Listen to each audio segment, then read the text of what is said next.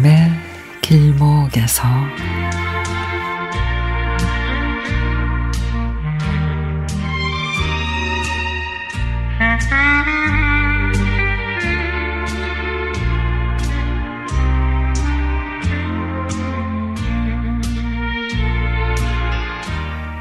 평소와 달리 잠이 오지 않아 페이스북에서 잊혀진 친구들을 찾고자 기웃거리던 중에 20대에 막 들어서던 시절 명동의 한 음악다방에서 스치듯 만난 경상도 사투리의 그녀와 닮은 프로필 사진을 발견했습니다.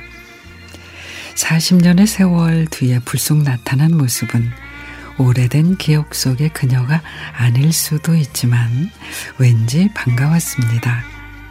그 당시 우리는 음악을 핑계로 그녀가 DJ로 있던 부산 광복동에서 서울의 명동거리를 오가며 애틋한 시간을 보내곤 했죠.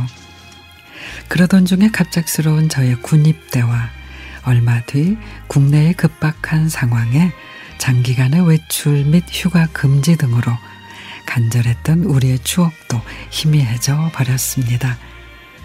코로나로 쉽지 않은 일상이 반복되는 요즘 페이스북 알림에 이끌려 작년 이맘때쯤 확신이 없던 추억 속의 그녀를 재소환하려 밤잠을 설쳐가며 찾은 그녀의 게시물들 그리고 직접 써내려간 글을 가슴으로 되뇌이며 프로필 속 젊은 날의 또 다른 흑백 사진에 뒤늦은 확신과 설레임으로 길고 긴 밤을 보내기도 했습니다.